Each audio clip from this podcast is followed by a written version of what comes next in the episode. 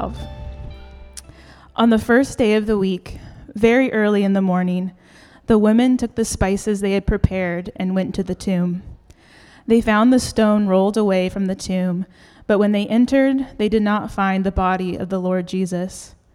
While they were wondering about this, suddenly two men in clothes that gleamed like lightning stood beside them.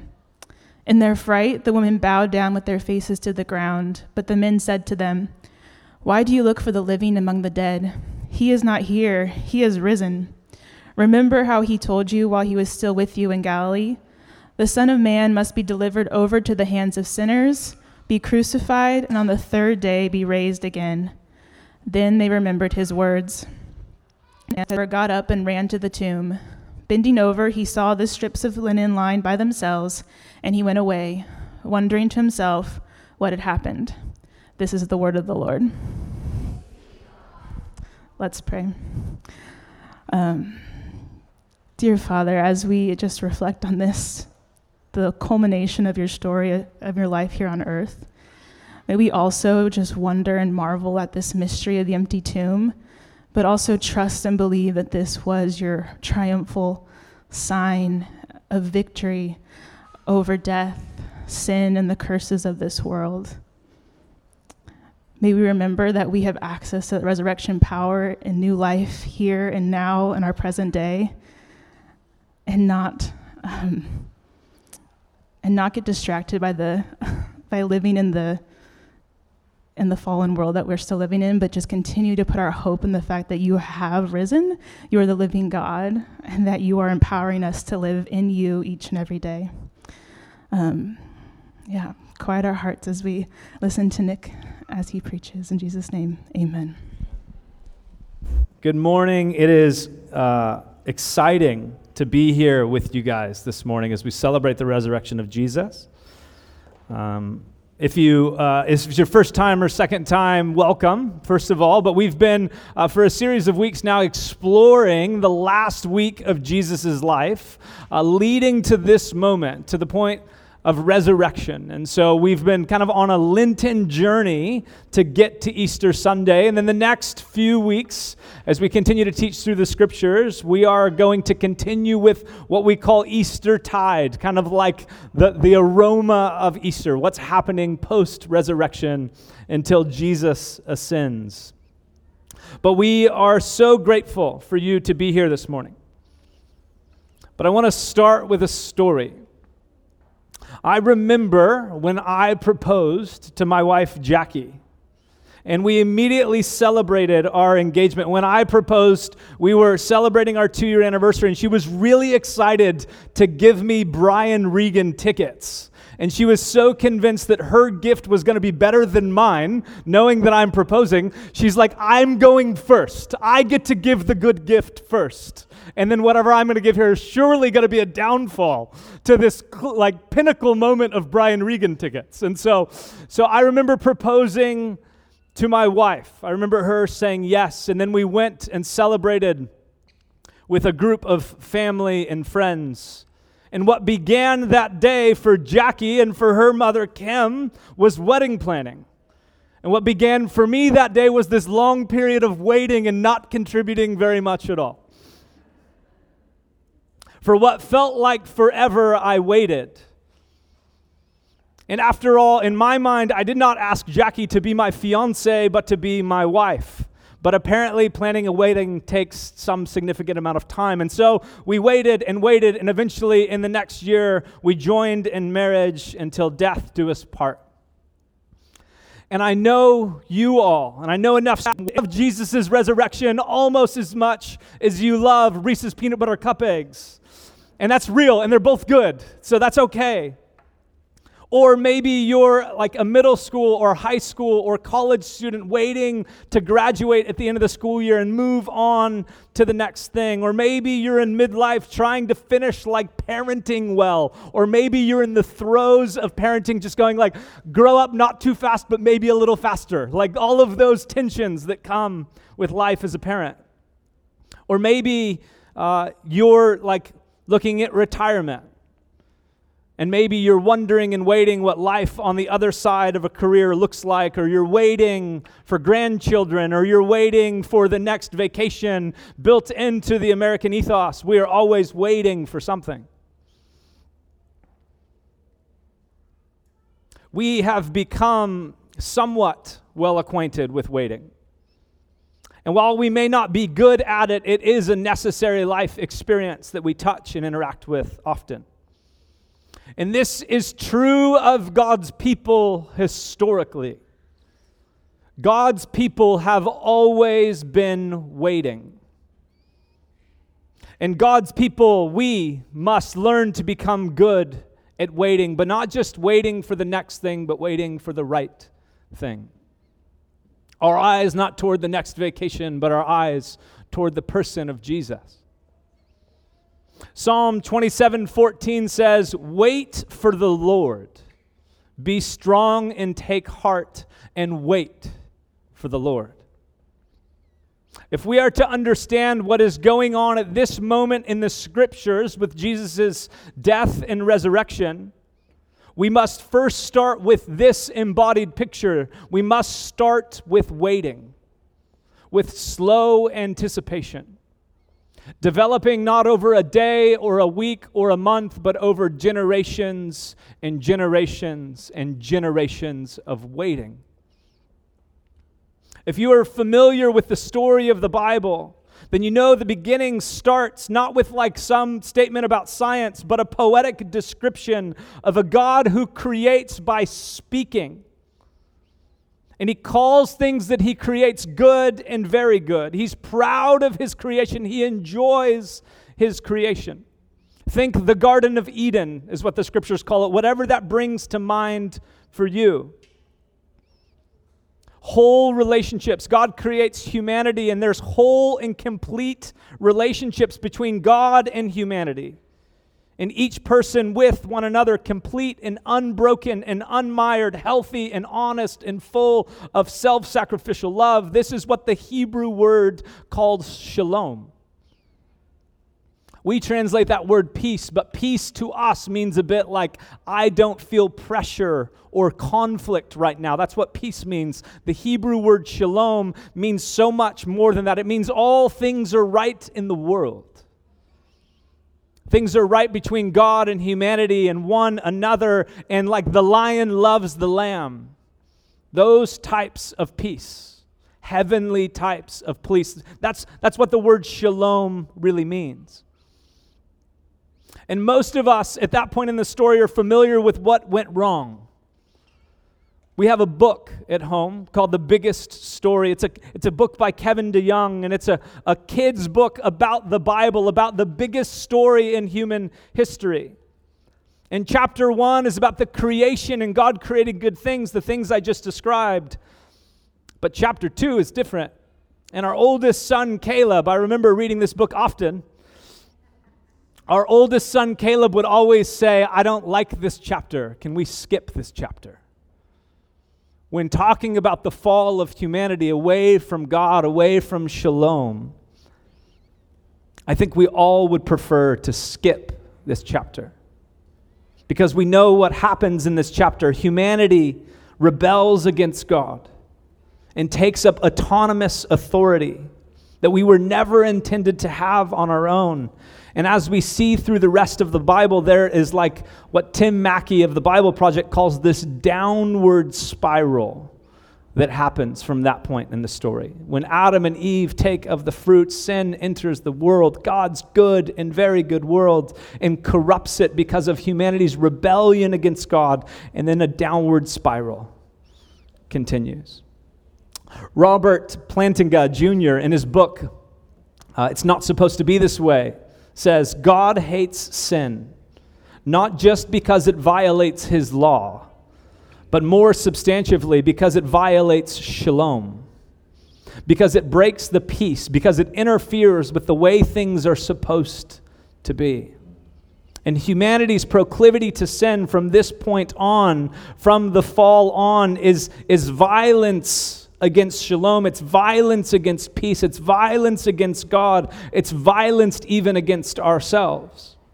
from the way we were created to be, created to live.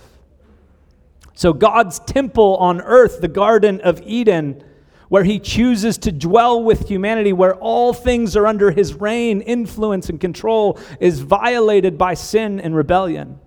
And God's kingship, God as king of this place, is subverted.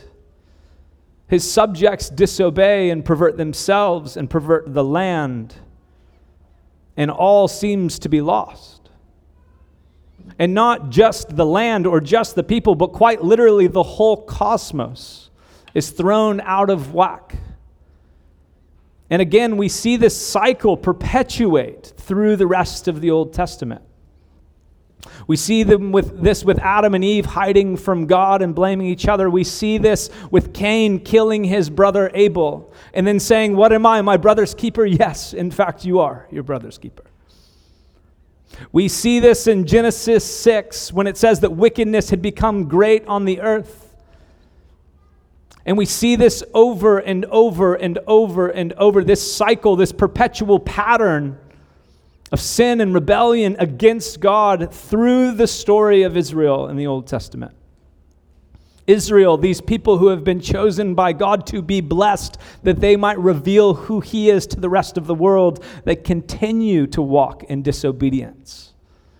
They continue to rebel against God.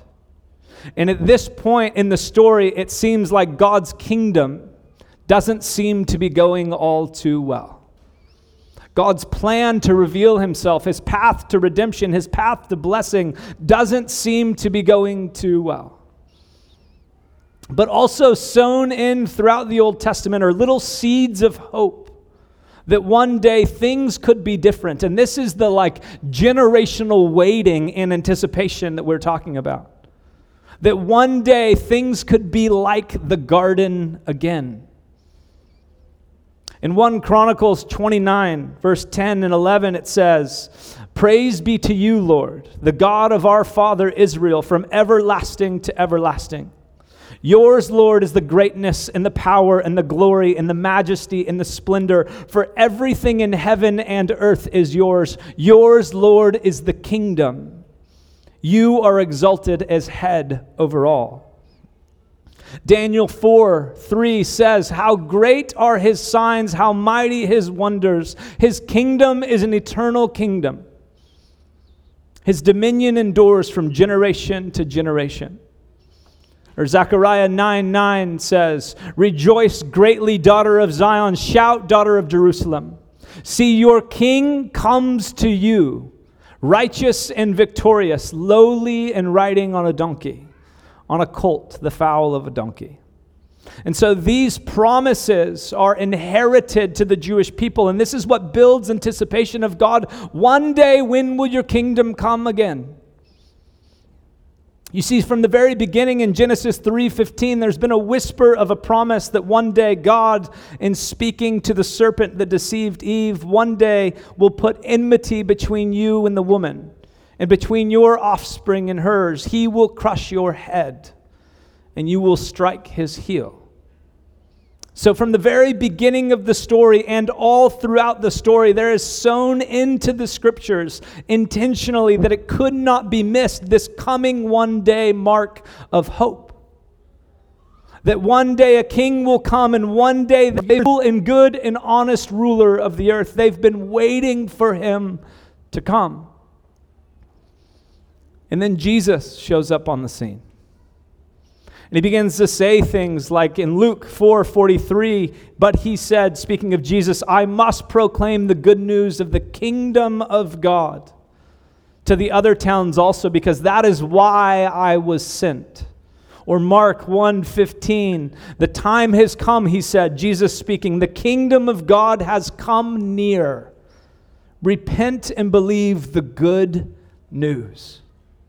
The long anticipation of the Jewish people has been building for generations. And then a Jewish man shows up on the scene and says, Behold, the kingdom of God is at hand.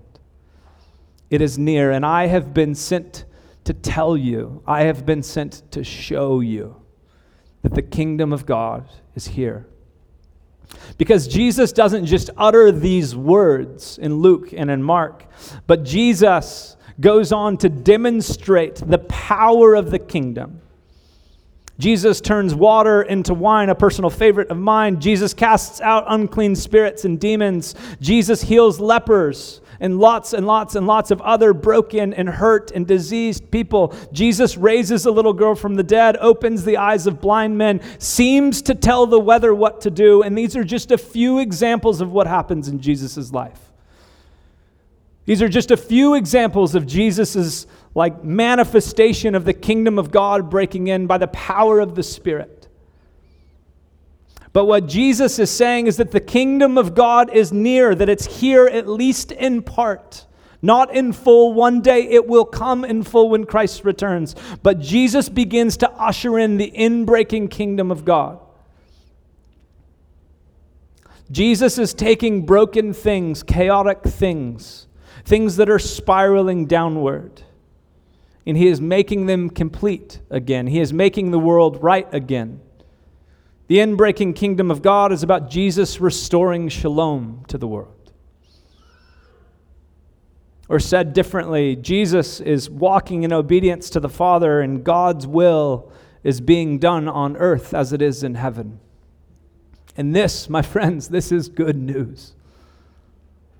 But the difficulty of this good news is that it isn't always felt. This is not our human experience. The bad news of the chapter that we try to avoid is still very present in our reality. The truth is that while Jesus ushered in and established the first movement of the inbreaking kingdom of God that we are now invited to participate in, the truth is that our world is still ravaged by sin and ravaged by evil. So much so that with a war going on in Russia and Ukraine and gas prices going crazy, the housing market off its rockers, children still dying of hunger, even though there's enough food in the world, people young and old still going to the doctor and hearing the words, it's cancer, or loved ones still passing away, we are left with the question should I even still hope? Should I even continue to hope? And maybe for you and or, or been more or helped more, was I wrong in how I parented or how I lived or how I spent money? Whatever it is, we all have these questions that are these like let down experiences of life and pain and suffering that we don't know what to do with. And for me and my family this week, after what's been for many of you know a couple difficult years of what's felt like continuous pain and suffering or loss at different points in my family's journey. We got away to the beach for a few days. My parents watched our kids, and Jackie and I had some time away. And we had a fantastic and beautiful five days. And then we come home to our young puppy who's 18 months old. And we can't find him. And then we find him laying in the back corner almost dead, needing to be put down for his own sake. And I know that this is like a small picture. I know there's a lot of big things going on in the world, so I don't want to like over emphasize the value of losing a dog, but I will tell you, in our family's experience, it was another like still God. Like one more thing like we thought we were done with this season of pain and suffering, and now we have to bury a puppy that we love. One more thing. Why now? Why this? Why this pain again? Why this pain again? Whether, and you begin to wonder and to question whether an almighty and all powerful God really would allow not just evil and pain and suffering in the world, but this much evil, pain, and suffering. Or back to the question should I even continue to hope? But in the biblical story, as Jesus and the kingdom of God continued to grow, and Jesus' popularity continues to grow, the religious elite are deeply frustrated and offended by the things that Jesus says and Jesus does. And Jesus continues to fulfill the reason why he was sent by the Father. He begins to mention to his closest followers after some time in ministry that, hey, just so you know, my death is coming. And this is a totally unexpected reality of the followers of Jesus. They're expecting Jesus in some capacity to quite literally release the Jews from Roman oppression. That's the traditional interpretation of the Old Testament that, that God, that Jesus embodied, the Messiah will free the Jews to have their own land and theocracy again. So the disciples of Jesus carry this expectation. And you can imagine early in the story when Jesus says the kingdom of God is near, that the disciples go back to the tent and they're like, hey, bro, this is it. Like this is happening and we get to be a part of it. He's talking about the kingdom of God that we've been like thinking, and our parents and our grandparents have been talking and praying and seeking after for so long. He's going to lead us to rule and to reign, to power and freedom again. Even so, in Mark 10, two of Jesus' disciples, John, uh, James and John, asked Jesus, like they come to Jesus and go, "Hey Jesus, will you will you do whatever we ask you?" Which if you're a parent, you know how like dangerous of a question that is. Like it's laughable. So they come to Jesus and say, "Will you do whatever we ask you?" And Jesus says, "Well, tell me tell me what you want." And they ask Jesus, "We want to sit to your right and to your left." We want to be enthroned next to you when you rule and reign in power. Jesus, when you take over, can I be your right hand man? And so, from the disciples' perspective, in their hearts in their minds, they are first in line to rule with King Jesus, the one who will free the Jewish slaves from Roman oppression. That's what they're thinking in their minds at this point in the story. But the cycle of what Jesus has been describing in his coming death and suffering the cycle begins as we've been exploring these last two months. It gets put into motion. Jesus is betrayed by his close friend Judas. He gives himself over. Jesus gives himself over to the Sanhedrin, the religious elite of the day. He is falsely testified against and lied about. He is abandoned by his closest friends, those that said they would go to death for him. He is taken to Pilate because Pilate is the only one who can really enact the death penalty. Pilate tries to release him, but gives in to the mob and releases a guilty man in his place and condemns an innocent man to death. Jesus is taken by the soldiers, crowned with thorns, mocked, ridiculed, spit upon, tortured, and beaten. He is taken to Golgotha, the place of the skull, and hung on a cross to be crucified by the hands of the Romans. He dies a traitor's death, suffering every moment. And if you were the disciples in this story, you must be wondering should I even continue to hope? Should I even continue to hope? Back in Luke 24, our reading for today, the women go to the tomb. Always the women, by the way. Well done, women. Keep going. That's not a lowering of men, that is an exaltation of women to keep following Jesus well. The women go to the tomb and rub spices and herbs on Jesus' body to care for it and prepare it. But when they show up, the tombstone is rolled away. In Mark's gospel, the women realize while they're walking, like, how are we going to get this tombstone away? And in my mind, there's always this like Peter thinks he comes to the rescue to roll the tombstone away, and he still can't do it. But that's not how the real story goes. So they show up, and the tombstone is rolled away, and there's nobody there, including Jesus' body. There's no human there in the tomb. Luke 24, 4 through 7 says, While they were wondering about this, Jesus' body not being in the tomb, suddenly two men in clothes that gleamed like lightning stood beside them. In their fright, the women bowed down with their faces to the ground. But the men said to them, Why do you look for the living among the dead? He is not here, he has risen. Remember how he told you while he was still alive with you in Galilee, the Son of Man must be delivered over to the hands of sinners, be crucified, and on the third day be raised again. You see, this isn't new information. Jesus has been telling his disciples about his coming death and resurrection for some time. In Mark 9, Jesus speaking, verse 30, he says, They left that place and passed through Galilee. Jesus did not want anyone to know where they were because he was teaching his disciples. And he said to them, The Son of Man, speaking of himself, is going to be delivered into the hands of men. They will kill him, and after three days he will rise. But they did not understand what he meant and were afraid to ask him about it. But when Jesus dies, the disciples aren't like camping out waiting by the tomb. They aren't preparing a meal for his return. They aren't praying and waiting and fasting. They're overcome with grief.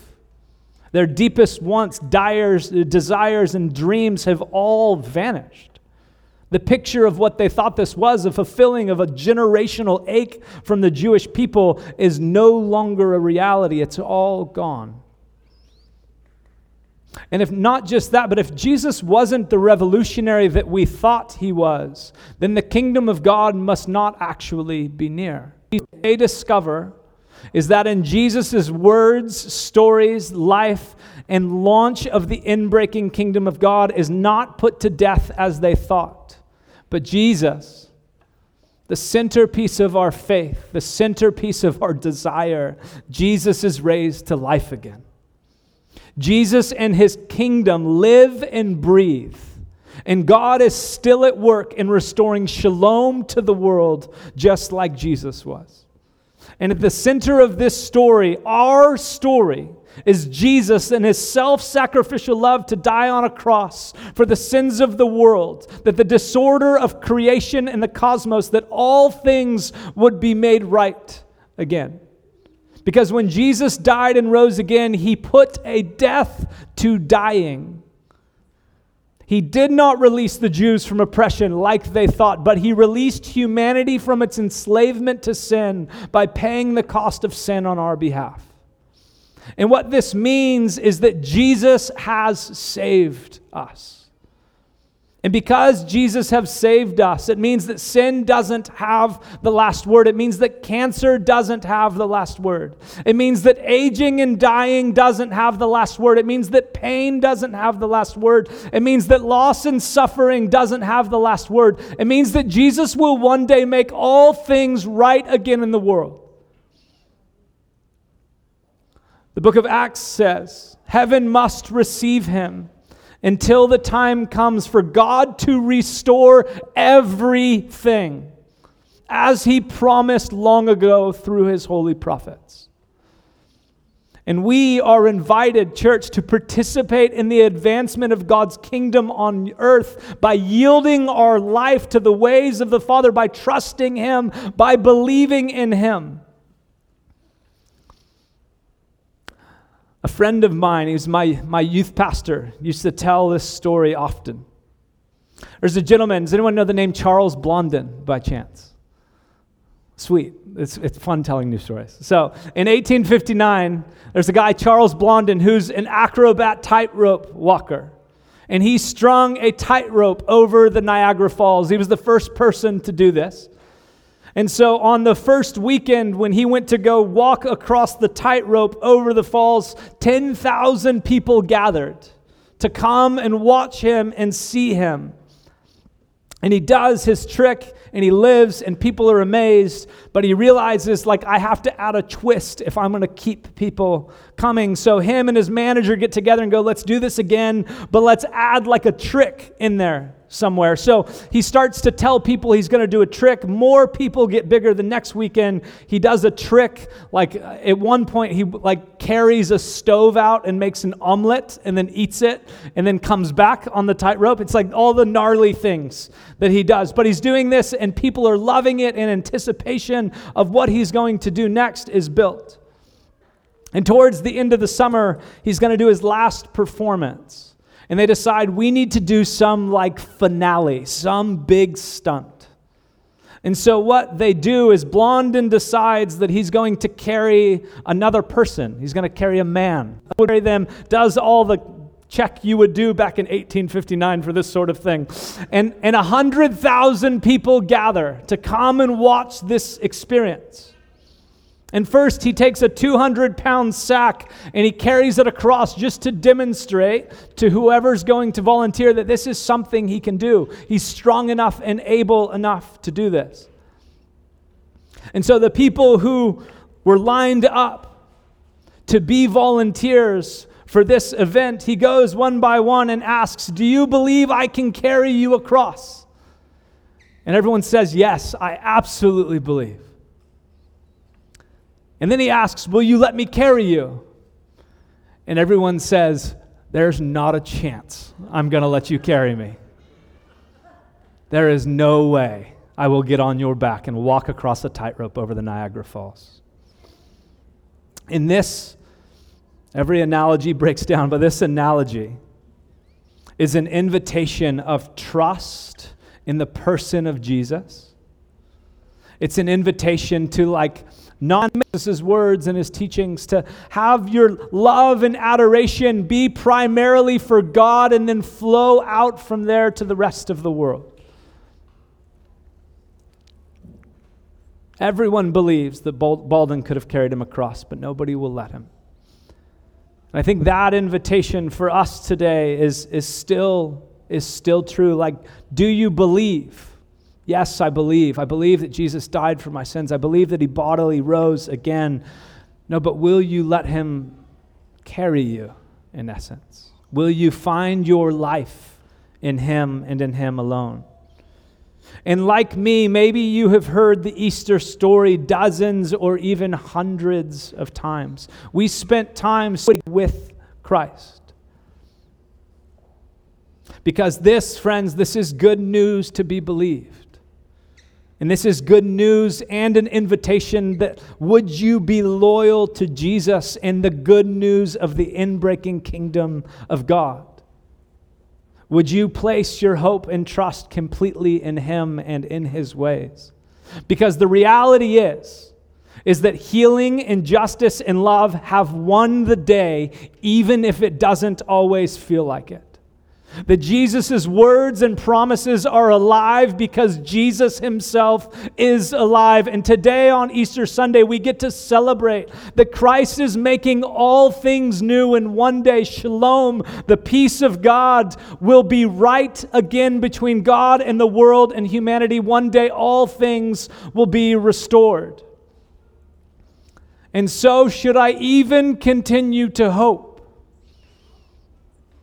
And because of Christ's resurrection, because Jesus rose from the grave, because the tomb was empty, we, those who place their hope and trust and dependence and allegiance in the person of Jesus, we have much reason to hope.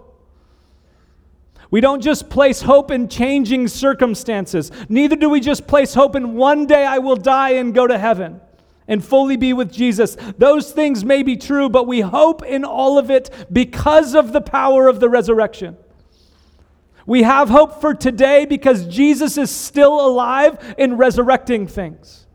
Jesus is still resurrecting people. He's still p- taking people from death to life again. Jesus is still resurrecting and transforming and changing hearts. But we also have hope in what one day is also true that one day all things will be restored in heaven and earth.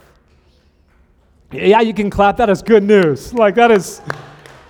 That is good news. I want to read Revelation 21. This is the closing story of the Bible. Revelation 21, verse 3 and 4. And I heard a loud voice from the throne saying, Look, God's dwelling place is now among the people, and he will dwell with them. They will be his people, and God himself will be with them and be their God and he will wipe away every tear from their eyes. There will be no more death, or mourning, or crying, or pain, for the old order of things has passed away. He who was seated on the throne said, I am making everything new. And then he said, Write this down, for these words are trustworthy and true. As we wrap up today, we we have hope because of what Jesus has done, what Jesus is doing, and what Jesus one day is going to do. And that is much reason to have hope. Let's pray. Jesus, we thank you for just that. We thank you for all the things you have done, even thinking back to, to Sue's prayer earlier, like, Christ, you resurrected me, you gave me new life. We thank you for the work that you accomplished in the cross and at the tomb. We thank you that the story did not end there. That this real like this really it really was the beginning of a revolution that changed the world. And it didn't just change the world in a macro sense, like it actually like calls our hearts to respond to it as well. This is not like passive information, but an invitation to participate in the kingdom of God. And so we thank you that all of that has been accomplished. We stand on the firm foundation that is your grace and love, and we now get to respond with you in participating in God's kingdom, breaking in in, he- in earth as it is in heaven, or in Bakersfield as it is in heaven. And so, God, would you continue to work in our midst? May we continue to experience you and your goodness.